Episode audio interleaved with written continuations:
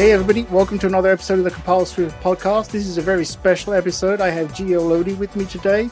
We are going to be talking about testing, and he has a new book uh, coming out on testing, especially for Swift and Swift UI, that I have been very privileged to take a look at. And I learned so much that we thought we got to get together and talk about this. So, hey, Gio, how you doing? Introduce yourself, please. Hey Peter, how's it going? Thank you for having me. Uh, hey everyone, I'm Gio. I am working as a mobile infrastructure engineer at a company called Automattic. You, not many people have heard of Automattic, but uh, you are very likely to have heard of the products that we work on, such as WordPress.com, Tumblr, WooCommerce, SimpleNote, and um, yeah, as a as a mobile infrastructure engineer, my role is a bit lower level than product development. I myself and the team that I work in, we help teams ship good code on a schedule.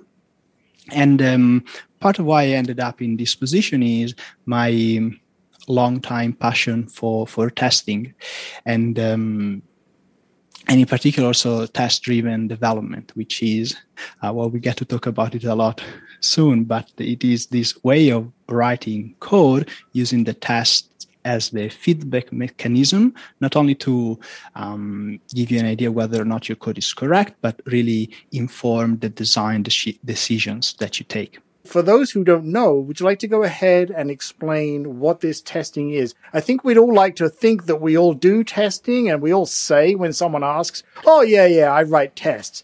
But, you know, explain for those who genuinely admit I've never done testing. So, what are yeah, we talking yeah. about when we talk about software testing? Okay, okay. Well, let's start first principles, right?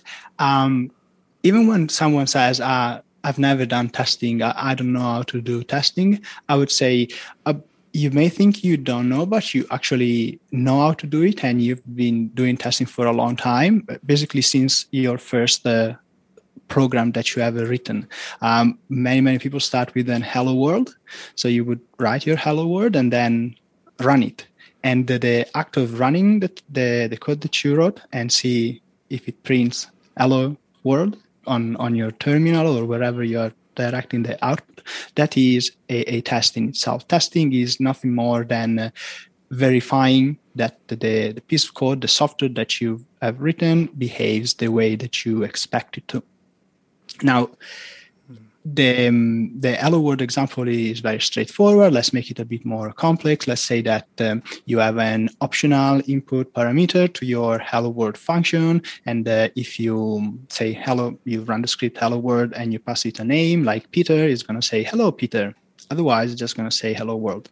Now we have uh, like a, uh, the the behavior is a bit more involved. So to to test um, to manually test rather this um, new iteration of our amazing hello world program. You'd need to first run it without any argument and then you would run it with like an input like peter and make sure that the input comes out right?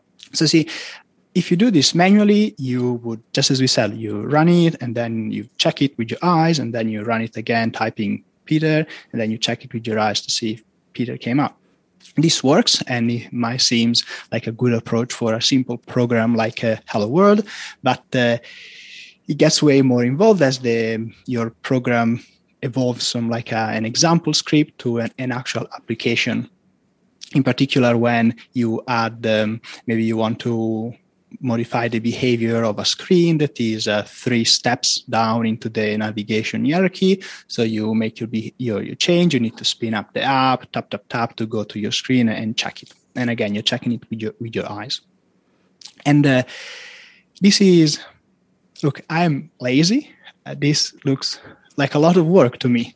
So I was thinking, is there a way that I can shortcut this work?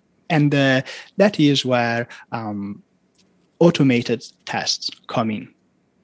And this is why I say that uh, if you're a software developer, um, even if you've never written a test, you know how to write a test because um, I would say all of our software is not run by us, the users.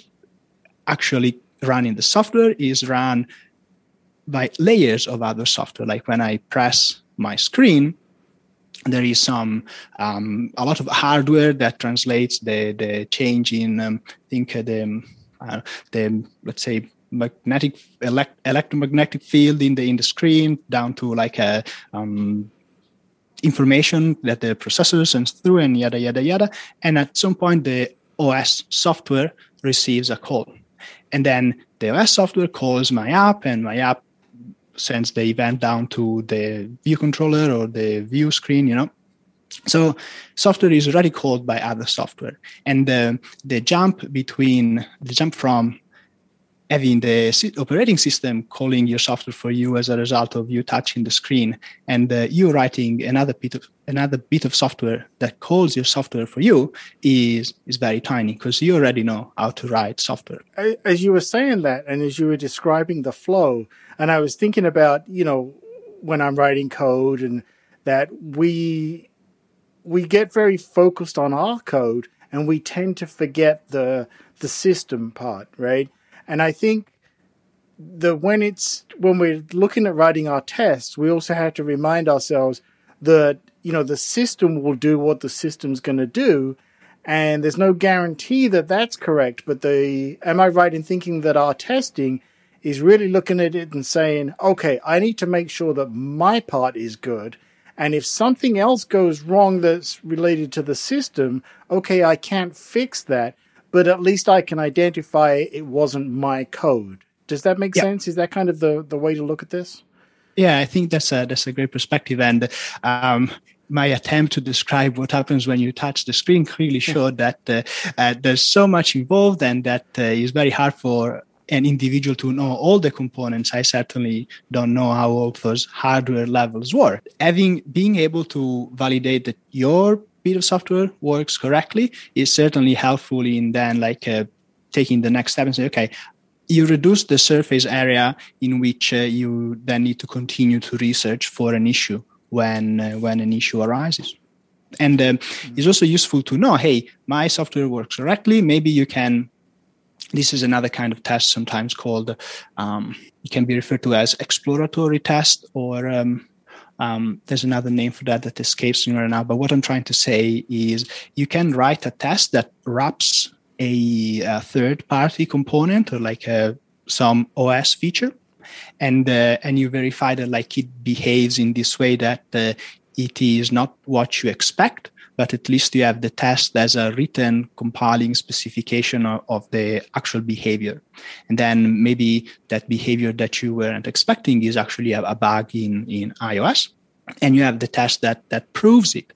And um, when a new version of iOS is released, you can run the test automatically and see if they fix the bug. Because if the bug, uh, if the, sorry, if the test now passes, for example, then the behavior is what you were expecting and the bugs is, is fixed.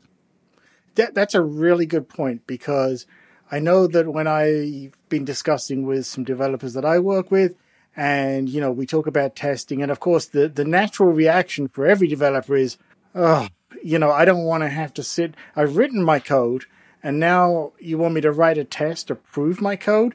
But I think that repetition is so important because, like you say, if you find that something, you know, a test that was failing and you know you didn't change any code, but a new OS release came out, it's an indicator that maybe something under the hood there has been fixed. And that's a good point.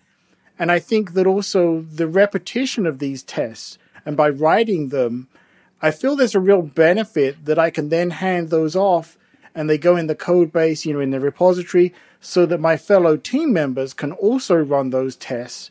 If they have some questions about my code, they can look at the test and maybe that answers it as well. Because, you know, the other thing is if we all be honest, right?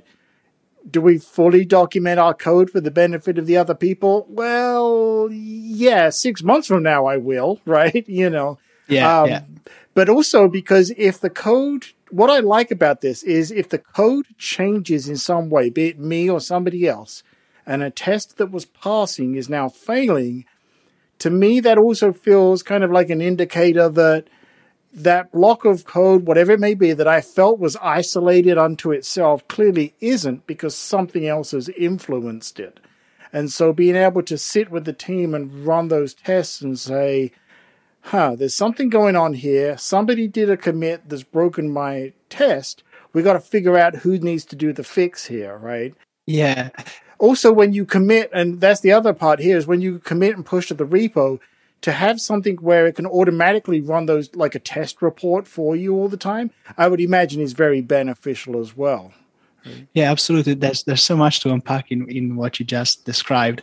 Um, so much that I don't even know where to start. Uh, let's say um, so you touched on the the the developer who says, "I spent all this time writing my code, and now you want me to to write a test for it too." I have uh, um, a, a, few things to say to this hypothetical developer. I would say, "Hey, um, first of all, if you write a test for your code, it is easier to verify that your test that your code works rather than trying it through the application. Because um, i'm going to assume that they did try their code through the application to make sure that it worked. So uh, if you write a test it is going to be more efficient so like uh, you're going to told me you were upset because you had to spend more time writing the test well if you had written the test it would have been easier to to verify the behavior so you would have saved time rather than running the app and then I would take a, um, use the opportunity to introduce the idea of writing the tests first. So there's these look it's a bit of a strawman argument, but like uh, I like to make it anyway, which is you can't trust a test that you've never seen fail. So say you write your good implementation, and then you write a test for it, and the test passes. Um, most likely you've written the test properly, and the test is telling you giving you a good judgment on the behavior of your code. But there is a chance. There's always a chance that uh, maybe the test uh, is asserting the, the wrong thing. You are calling the wrong property, and so like the value, uh, the test passes, but the code is is incorrect. So what you would need to do to really be sure of the quality of your test would be to change the production code to uh, simulate a failure intentionally mm-hmm. and see if, if the test can catch it. Now, this is, this is even extra work to give you trust on your test. Now, if you spin it the other way around, where you first write the test and then write the code that that test is verifying, in the first time that you've written the test, but the code isn't there yet, the test is going to fail for sure. And then if you keep adding little bits of code and the test fails, you verify in real time as you add the code that your test is um, trustworthy, that is telling you when the code doesn't work uh, the way that you expect it to. So that is, I think, a very uh, a, good argument for the, the value from a point of view in, of the trust that we have in our test suite for, for writing tests first. And then is a segue in testing and test-driven development in particular as these uh, two phases. One is, yeah, it gives you uh, confidence in uh, the, the quality of your code from the point of view of the um, behavior. Code does what I expect it to do. But also the act of writing the test and following the test failures to, to shape the code that you are implementing, that is a great, great advantage in how you can approach the design of the code something that I say in the book is a partition problem and solve sequentially. So when you're given a problem, the fact like starting from the test helps you apply the, this principle, this principle, partition problem, and solve sequentially, because you have um, a certain behavior, involved behavior that you want to implement.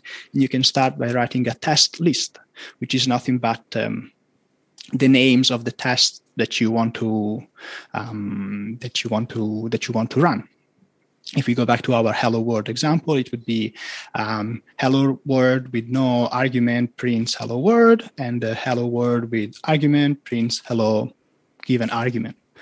And now, even just this exercise forces you to dig deeper into the, the specification that you've been given to understand the, what the code is supposed to do. And then from there, you can you've partitioned the problem. So now there's two behavioral hedges that you want to implement, the one with and without the, the input parameter. You can solve sequentially. You start by making the first behavior work, and you, you get that working. Good. Now the test is passing, and uh, you can take a take a breather and uh, be happy with what you've done. And now move on to, to, to the next one. You solve them sequentially.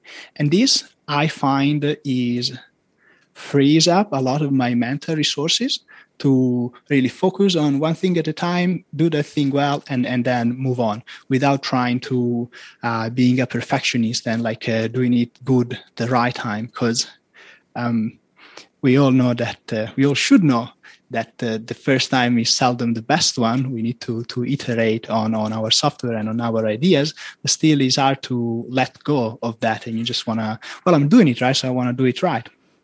Instead, adding this structured approach, aided by the, the feedback of the test, to really move in an iterative way, is I, I find it invaluable. Yeah, I agree. I think you know one of the when as I was working through your book and one of the things it taught me very early on, which I realized that I had been trying to do it, but I was failing because I wasn't thinking about it the right way. And as you say, you know, in your book, you focus on this idea of, you know, break things down into small, you know, chunks of solvable problems and, you know, by all means make an outline for the bigger picture but when you're writing the code and when you're writing your specifically your tests to then make you write the code, um, you know, to go in and say, okay, each one should do one thing, and and once you've solved that problem, move on to the next part. And I think it's a good example, like you say, for a you know a Hello World program where okay, you know, the first test would be you know print Hello World, that's it right? We just call a function that that's what happens. Next test would be that function plus an argument to put a name in, you know, hello Gio, uh, something like that. And that was one of the things that I really, for me, made the testing idea click when I was reading the book. And after working through, you know, sort of the first part of your book, I realized the problem was that I didn't know the right questions to ask when I was writing my test or trying to figure out what the test was. And so that would naturally lead to me writing code which did what it was supposed to, but I wasn't really solving the right problem. Does that make sense? Yeah, yeah, yeah, it does. Um, well, thank you for for you know sharing this, this, this story with me. It really makes me happy to to hear that the the book helped you. Uh, and um, there's I've been talking about uh, testing for, for a long time. Like uh, people that work with me, uh, like uh, ah yeah, he's the the testing fact, the guy, the guy that never stopped talking about testing. And it, happens someone says like, ah yeah, sorry, but um, I, I, know I should write tests, but I don't do that enough. And I say, well, you know, don't, you don't need to be apologetic about it. I something that I try to explain in the in the conclusion of the book is you don't need to do test driven development to have a good software design because all the principles that test driven development helps you implement they are um, uh, staples of, of good software design. Probably everyone is already familiar with them.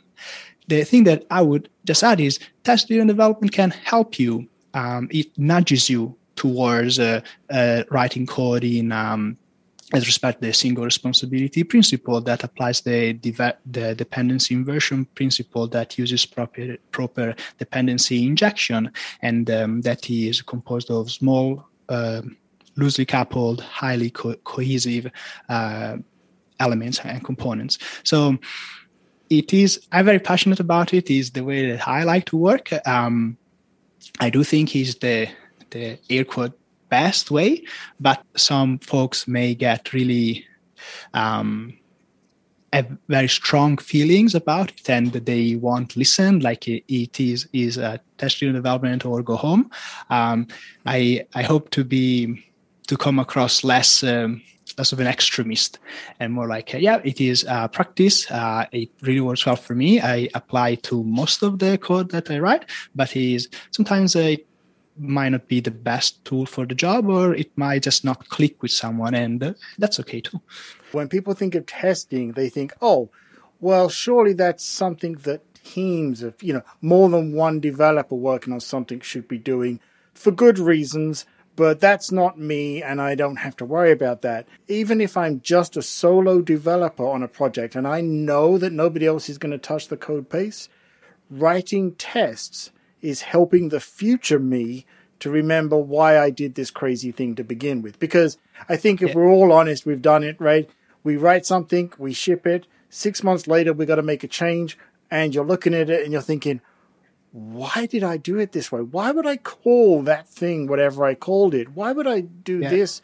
Why is my function doing four different things? And those tests for myself help me stay honest to the future me who's sitting there at yeah. two o'clock in the morning and just wants to go to bed, right? Yeah, yeah, yeah. I think uh, um, we don't have enough empathy for our future selves.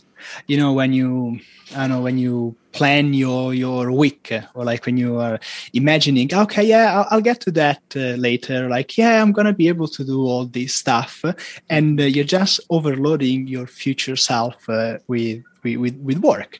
Uh, and it's the same with uh, with code. Like sometimes we may be too confident in the mental capacity of our future self or in our future self uh, ability to remember what we were thinking on, on a given day and um, as you say like uh, when you work as a solo developer that is that is really cool because when when you work in a, in a team like um, you can maybe ah no it was that other person, I'll blame them. But when you're just by yourself, you got no one else to blame. And if you written code that you can't understand, you know it was you. Uh, yeah. So, yeah. or it was your past self, I, I should say. Um, yeah, yeah, because you uh, never see like a git blame. It was me, right? I'm blaming myself. That never happens, yeah. right? Yeah. yeah, yeah. It's it's very um, yeah humbling to find out yeah uh, you know look through the git and uh, ah yeah i actually made this mistake. So yeah yeah I, I you know i put my hands in the air and say i've done that and then i go back and i look and i'm like okay i think i see why i did this because i just wanted to get the build to work and go home. But now yeah. i'm looking at it and thinking boy i wish i could wind that clock back you know. So, uh, so there's that yeah. Something that you know so moving sort of onto what I found was a key area for me in the book is now that we've got this new world, right? I think I think of it in two ways. We've got our Swift, which is kind of the business layer and models and everything else, and then now we've got this Swift UI that Apple has essentially said, "Look, we're not forcing you to do it now, but you know in the future we're going to tell you to do this." As we're trying to wrap our heads around Swift UI, and you know, personally, I really like the way that I can build my views, but it is still a mystery to me in many ways how I link my code and my views together. So, if you don't mind, you know, you have these chapters in the book where you talk about testing Swift UI, and I'm really curious what situations and what problems you have found and how you've overcome those as you look towards automating testing for Swift UI because this is an area that I've not touched yet. I know I'm going to have to, and I think you're going to save a lot of trouble for a lot of us um, by the way that you have in the book because it made sense to me. But would you like to talk about that and, and the complications with Swift UI for testing? Yeah, sure. I think uh, um, most iOS developers today have a UI kit background. The, um, the reason there haven't been enough newcomers in the in the industry that started fresh with with Swift UI. One because the the framework is still in its very early stages, so um, adopting it in version one, like it was a bit of a was a bit a bit of a gamble, and also the constraint that uh, it was. Um, it depends on the iOS version. So even when you create a brand new app, there's always a case to maybe support the, the previous version of mm-hmm. iOS. And uh, I think that case becomes stronger and stronger. Um, Apple has shown us this year that uh, um, the same devices that support iOS 14 are going to support iOS 15, if I'm not mistaken. So there is a case to think, ah, users might be a bit um, slow to to to upgrade. Although now that I realize what I've just said, the same devices that support 14 will support 15. So uh, hopefully they will upgrade too, uh, which so let me rephrase. Apple is trying to help users upgrade, but there is still a, a good chunk of users that is on an older version of iOS. Yeah. yeah. regardless of the rabbit hole in which I dug myself trying to get up. Uh, adopting the new technology straight away is a bit of a gamble, and there are some technical limitation that um, for which you may not want to do it. So to, to go back again, most of us have this IU, um, this UI kit background, and the UI kit and Swift UI uh, they work very differently and uh, trying to uh, apply the same um, uh, patterns and, and techniques and strategies to implement uh, software for UI kit. Uh, trying to apply those same strategies to Swift UI uh, doesn't really work because it's a, it's a different paradigm. And it, it, took me quite a lot of time to really, really grok that and, uh, in a sense, uh, let go of some of the things that I was used to do with UI kit and say, no, I don't need to do them in Swift UI. This is really the, the key. Swift UI makes a lot of things easier. Just a, a quick I- introduction for everyone that uh, might not have the, the time to try Swift UI yet or watch the great introduction talks that uh, have been published at WWDC. Um, Swift UI is this uh, declarative SwiftUI is a framework that you can import, and it offers a declarative DSL for for for to build our views. The the key difference from the UI key approach or UI kit approach is that in SwiftUI, views are a function of the state as opposed to a secret sequence of events as they were in, in UIKit. So whereas in UIKit you would instantiate an object, your um, custom button. Then you will call a bunch of methods on that custom button to, to configure it, and you would change its state. In Swift UI, you build a state um, value type, and you declare in the view how the view should configure itself based on that state. Um, you really have to play with it and like uh, make some experiment to to uh, appreciate how it works in the details. But uh, at a higher level, views are just uh, like um, in the same way that you might have our hello world function and you give it an input and uh, every time you give it peter it's going to say hello peter. Every time you give it Gio it's going to say hello Gio that's the same thing in swift ui you have you describe your view and every time you give it your input uh, like button title text uh, equal pizza is always going to render on the screen in the same way in the past in, in the in UI kit land, I would encourage writing some level of, of uses, using test driven development to uh, do some part of the implementation of, of custom views or use writing tests at the view controller view layer to make sure that when a certain button was pressed, this certain action was going to happen. This is not necessary anymore in SwiftUI because of the user function of state approach. SwiftUI guarantees you, hey, if you play by the SwiftUI rules and you give me a value type with this state, I'm going to render it the same way all the time. And uh, this is the the mind blowing difference that when I grokked it, it really turned the light, the proverbial light bulb. It was okay. Well, then I don't need to write a test for the view configuration. I can simply use Xcode previews to iterate and um, just play around with my layout, with, with how it should look like, how it should render. And uh, once that is done, I can put all my energy into using test-driven development to implement the pure business logic that produces the, the state value type that I feed the view, that I configure the view with. I went into Swift UI thinking to myself, okay, you know, I've spent all these years with Swift and things like that. This is going to be easy because I'm pretty good with Swift. And then the problem became that I was fighting the system because I wanted, you know, I had my preconceived notions, like you say, from UI kit. Uh, and then you go into Swift and you're like, okay, well, come on, do that. And it wouldn't do what I wanted, or it, it seemed like it wasn't doing it. And it's because I was expecting it to do the way I wanted it to happen rather than throwing out what I know and accepting, all right, Swift UI, you got this. I'm I'm gonna do what you tell me to do. And then as soon as, like you say, as soon as you grok that and you realize, oh yeah, okay, the view once it's on the screen, it, it's a static thing, right? And I think the clue we should have been, I should have looked at it and gone, oh well, the whole thing's built from a struct. That should have been my clue right there. And yeah. then once I realized okay, so my view is essentially a static on the screen. If I want it to update, I've got to ch- tell it something else to change so that Swift UI then says, oh, got to update the view now. I'm going to rebuild it for you. This is the, the unidirectional data flow idea.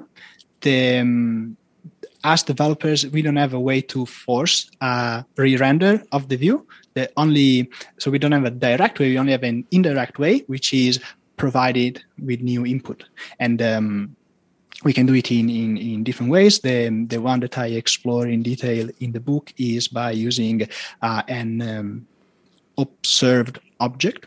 Mm-hmm. So we use the observed object property wrapper to declare that uh, a certain um, observable object that we pass to the view at initialization time is something that uh, um, this is amazing as well. Like all the plumbing that uh, the Swift UI and Combine team have implemented for us by default. There, um, so what observed and observable object do together is every time one of the published at published, um, I should say, one of the properties that are wrapped with the published property wrapper of the observed object, um, every time one of those updates, automatically the view is going to re-render.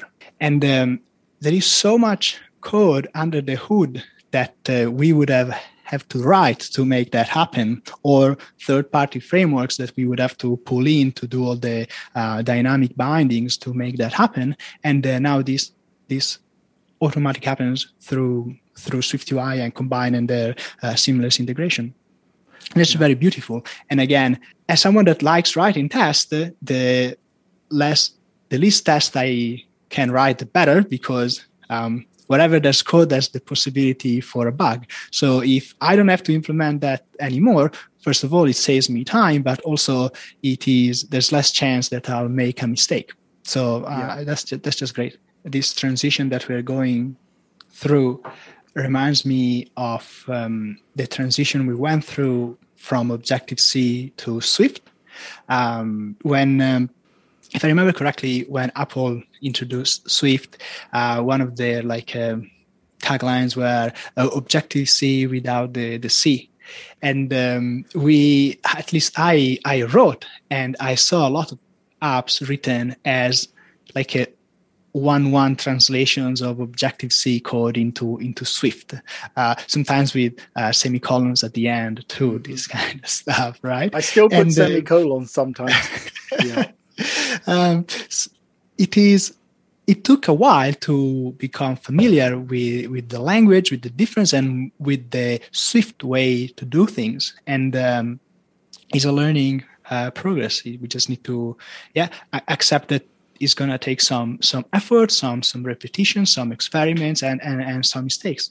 Yeah, you're right, and it's interesting that you mention you know, um, so many times when I, you know, we go looking for things and we find solutions and someone will always say like here's the objective c version here's the swift version and you know sometimes you can tell that they've kind of done a one for one you know switch out yeah which probably works but i think the problem with if you're a new developer or someone who's you know sort of going into swift and you know we all copy and paste code um, sometimes you know in particular with swift you don't want that one for one conversion because there could be something in the foundation that will do this for you, but it'll be very different code than just a one for one translation of Objective C.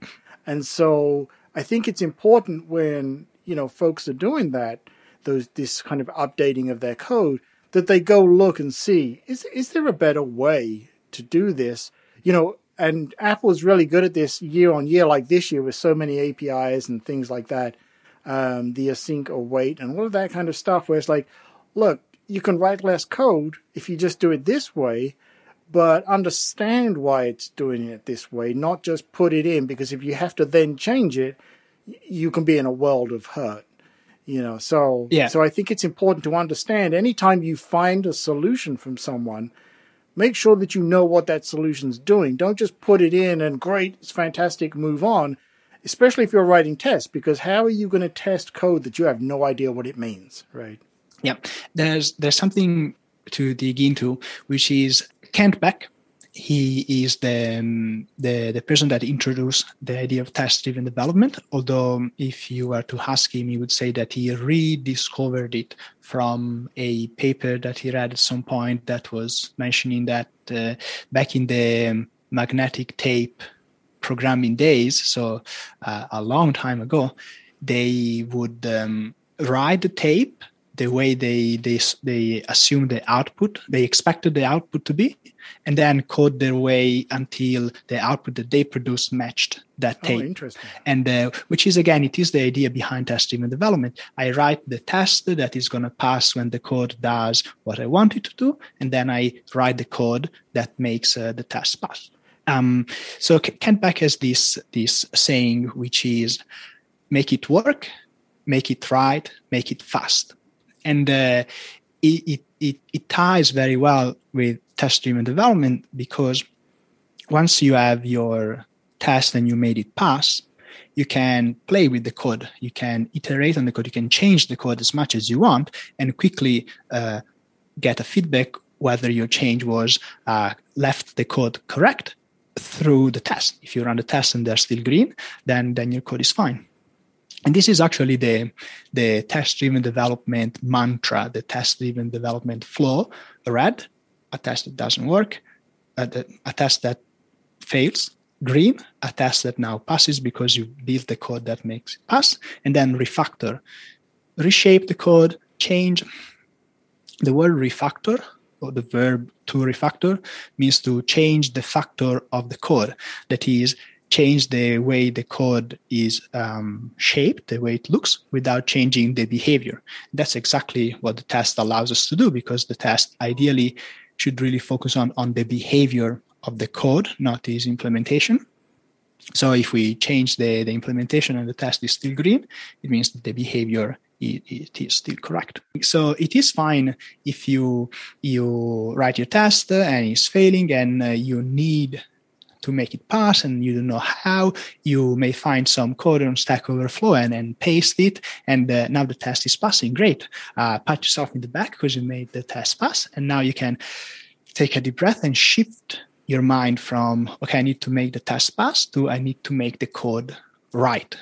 From making it work to, to making it right. And you can um, um, uh, change it uh, in, in the going back on the it's a bit old by, by now, but anyway, because hopefully few people copy code from Objective C and just one one translate it into Swift. By now, most of the examples online are into Swift. But anyway, you have some Swift code that is not uh, Swifty. I don't know, maybe it is using any instead of a certain type. It's not leveraging the type system. Uh, you can then um, reshape that code to be more in line with the um, better leverage the tools that Swift offers us and um, just quickly iterate on that and experiment because you have the test that give you these uh, these safety net. And again, you can do all that without test by running the app and verifying it manually or like by being your own test runner and just looking at the code and trusting that that is working in mm-hmm. the mental representation that you have. Um, I don't trust myself to do that. I, I'd rather have, have, have the test do that for me. Yeah, me too. It's it's funny because um, I, have had this conversation with with some folks where, you know, they would have a problem with something and they were trying to figure out, and so we'd look at it and then we'd have some ideas. They'd go away and try it, and then they'd come back and it'd be working. They'd be like, "Great, we solved it," and then um, you know they they send it off to code review and and it goes in and somebody else passes it, and then I see the emails come in from like Jira and things like that, and it's like, oh, okay, I'm, I'm, I'm curious, really curious to see what their solution was. And then you go look, and I see, like you say, they're like, well, they just typed it to any. And there's like a huge red flag of like, no, that's just kind of like driving around the problem because now you've introduced this thing of, well, it'll take anything, but you know that that's not the truth. You know, but all you've done is say, hey, compiler, stop telling me there's a problem here, right? And then, yeah. you know, when sometimes you have that conversation, it's like, look, you know, this is going to come back and bite you later on. So take the five minutes and fix it properly. You know, don't just yeah. get it through the code review, right? Um, absolutely. And uh, you, you, the thing about like, yeah, using any or like uh, force unwrapping, um, again, the the, the test driven development mindset is not really about writing tests, but like finding ways to get fast feedback and uh, finding automated way to help you do the right thing. So, if when you specialize your type from um, any to to string or whatever to int, whatever type uh, you actually is the only one that you need, you're moving the the test, the the check for the correctness of the input from the the, the runtime to the type system. Um, the, there's um, I, an example I make in the book which is uh, in, the, in the context of networking, but in the context of any kind of um, operation that uh, may succeed or fail. And let's imagine you have a callback.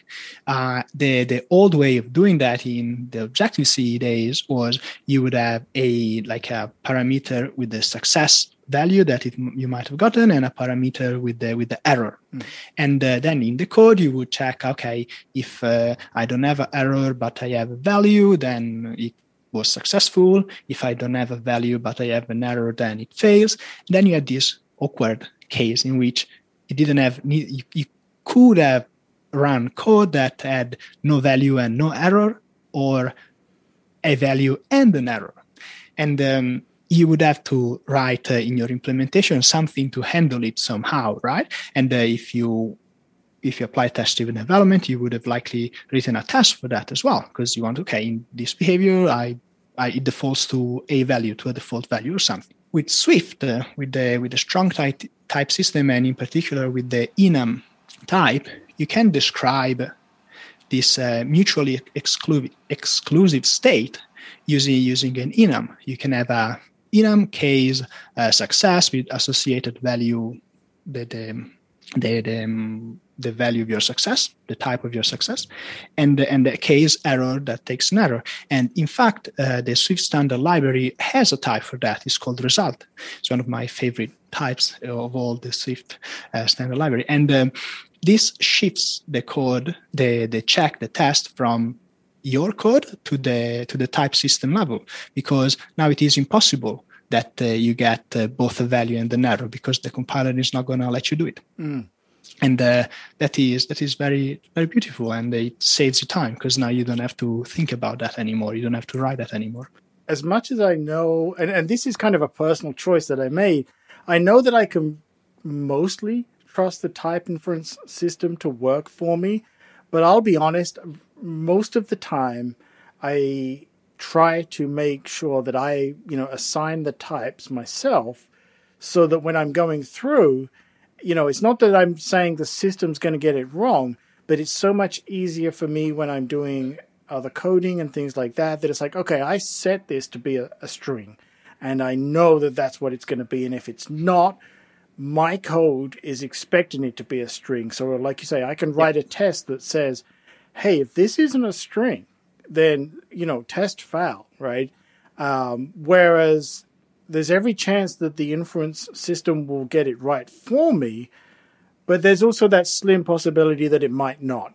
And by me forcing the issue, uh, you know, in my code, then I'm okay because I am going to be either right or wrong. So I'm curious, do you have any thoughts or do you have a preference? Do you trust the inference system or do you prefer to put your own types so that you know code is doing what you think it should be and the compiler thinks it should be as well? Yeah, good question. Um, I think there's definitely an argument to be made for um, being explicit about the types. Um, I think that in your example would have been like a let value colon string equal whatever the values come from, like a clear specify, hey, uh, I expect this to be a string. Um, I again maybe maybe I'm lazy. I just uh, uh, fall back to the least amount of code that, that, that I can write.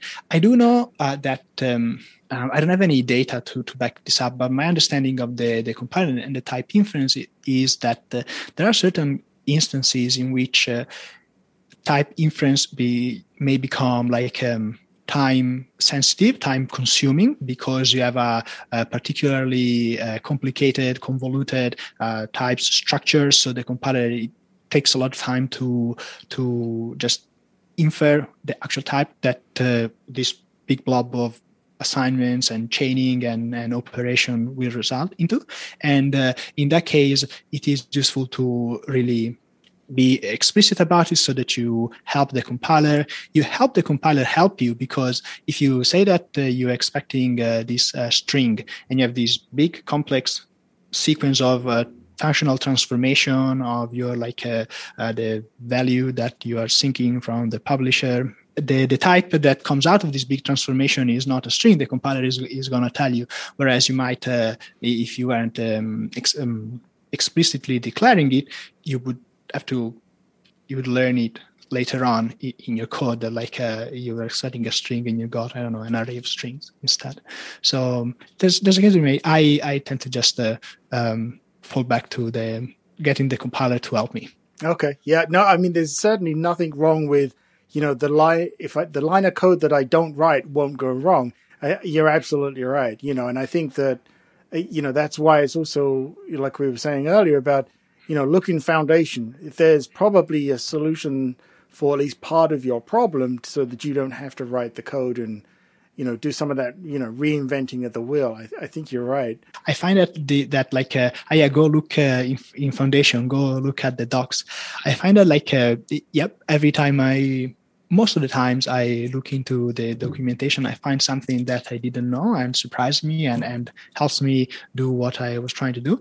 The hard part is not really the finding the solution, is remembering to to go look for for for a solution into the, the documentation is uh, at least for me is an habit that uh, I don't know I need to put more reps into it to develop that um, um, automatic reaction. Huh, I don't know about this. Let me let me search the docs instead of just uh, trying to code my way out of it by myself. In the, the test-driven development way to do this would be uh, so you have your test, you're trying to to make it pass, and uh, it's taking you a long time to to make a test pass and uh, this is in itself is one of the many different type of feedbacks feedback that uh, the tests can give you it's like huh mm-hmm you should be able to move in small iteration, in quick iteration. Okay, I'm, I have the test, I make it pass, and then I refactor, and then I make a change, and the test is red now, and then I make it green. And if it's taking you a, a long time, you start to become uncomfortable about it, and that is a sign that, oh, maybe I need to take a step back and look at um, the design that I'm trying to to achieve here. Like uh, maybe the is the time to go look uh, for a solution online. Uh, look at the documentation. Maybe I don't have the tools to to do what I'm trying to achieve right now, and I need to learn something new. So that is another form of feedback. Is like, ah, you should be able to move through the red green refactor uh, flow smoothly. And uh, if that's not the case, then um, yeah, take a step back. I'm I'm really thankful that so many people like yourselves, uh, like yourself, are you know standing up and saying, "Look, testing is important for these reasons." Right? It's it's easy to dismiss testing as not necessary, but it's only really maybe not necessary for the next two minutes of the code's life. But then after that, it's super important because you don't have a record of the ifs, whats, and why you did these things a test, I, I guess, is it fair to say a test is kind of documenting the code in some ways without writing the documentation for it? So absolutely. Um, a test is a, a, I, I see them as a living documentation of the developer's mental representation of what the code does. And um, I wrote a, a, post about it. There's um, nothing more insightful than when uh, a test that you expect uh, is going to pass fails. Because, Like, oh, that's funny. I wasn't expecting that. And that is an occasion for you to refine your understanding uh, of, of, the system. In fact, I would recommend when um, when you practice test-driven development, try to always guess what the tests are gonna do before running them. Oh, I like that. Because um, so that if they don't do what you expect them, then there is an, an asymmetry between uh, your mental representation of that bit of code or the system of like what you're working on and uh, and the test it could be there was a typo it could be um, you know if you forgot a bit or it could be a, a bug that you discover or it could be that uh, the code is written perfectly it was just you didn't know uh, how it was supposed to behave. This happens a lot when working in other people's code. Expect it to do something, but it, it doesn't, and the the code is actually doing what it's supposed to according to the, the spec and the, the history of the of the project. You know, like it, it is correct. You were on the wrong, assuming that it was going to do something different. That that's a really good point and a really good tip because that that instant kind of you know red flag of well I you know I expected this to pass because I wrote this code that would have passed it and then it doesn't is either one of two things I guess right either one I wrote the test wrong which seems less likely than the code that I expected to do something didn't and it's just pointed out to me now before I hit the run button, built it, compiled it, run it on a device, and it blew up my application because this test is saying, hey, you may think it's going to do this, but that's not what's going to happen. And that that's a really good point right there. You know, I think, you know, the takeaway here has to be write the tests, trust the tests. You know, they're not 100% of the solution, but I, I'm, I'm thinking of a test as being you know, that extra developer looking over your shoulder and saying, Are you sure? You know, uh, do you really want to do it that way? You know, or that's never going to work. So, so that's a, a good point. So, some people some people refer to um, the the test to an extent, but in particular, the compiler is like a, a silent pair that is doing pair programming with you all the time and uh, they're never wrong or like they're 99.9999 times uh, correct. Uh, so like uh, yeah there's some that hmm, um, you uh, wanted to do that but that is not going to work. Yeah. And, uh, even if you try to do that if the compiler said that it's not going to work it ain't. All right, Gio, thank you so much for joining us today. Please, please, please tell everybody where they can find the book. Give us some details on the book and where they can find you to reach out uh, if they want to have a conversation with you. Uh, please go ahead. You can find more about the book at uh, tddinswift.com. That's uh, T-D-D-I-N-S-W-I-F-T.com. Uh, the book uh, should be out on the 23rd of June in uh, the print version. That might depend on uh, where you live because of um, shipping and uh, coordination abroad. The the ebook version should be out on the third of July. I'm not sure why they don't come out in sync. The publisher has a reason for that, but uh, I haven't dug into it. But like it, it's going to be out soon. Uh, if you go on the website tddinswift.com, you'll find um, a sign up form where you can sign up to to learn more about it. And uh, I haven't put them up yet, but I am going to send some insights and some articles through that list some some, some bonus content to you know like um, uh, share some useful information about testing and, and tdd you can find more about me at uh, gio.codes g-i-o dot uh, in that page there's all the links to my other personas on, on the internet or if you want to get in touch real quick you can find me on twitter at uh, mokagio that's m-o-k-a-g-i-o and um, I mentioned that I work for Automattic. Uh, we are actually hiring. So if anyone wants to work on products such as WordPress.com, Tumblr, and all those other mobile applications that we work on, and they're keen on working in a distributed company that is really puts a lot of emphasis on being inclusive and having a good work-life balance, uh, yeah, get in touch and I'll tell you more about it. And we will put links in the show notes for all of these so, Gio, thank you so much for being on the show. I really appreciate your time today.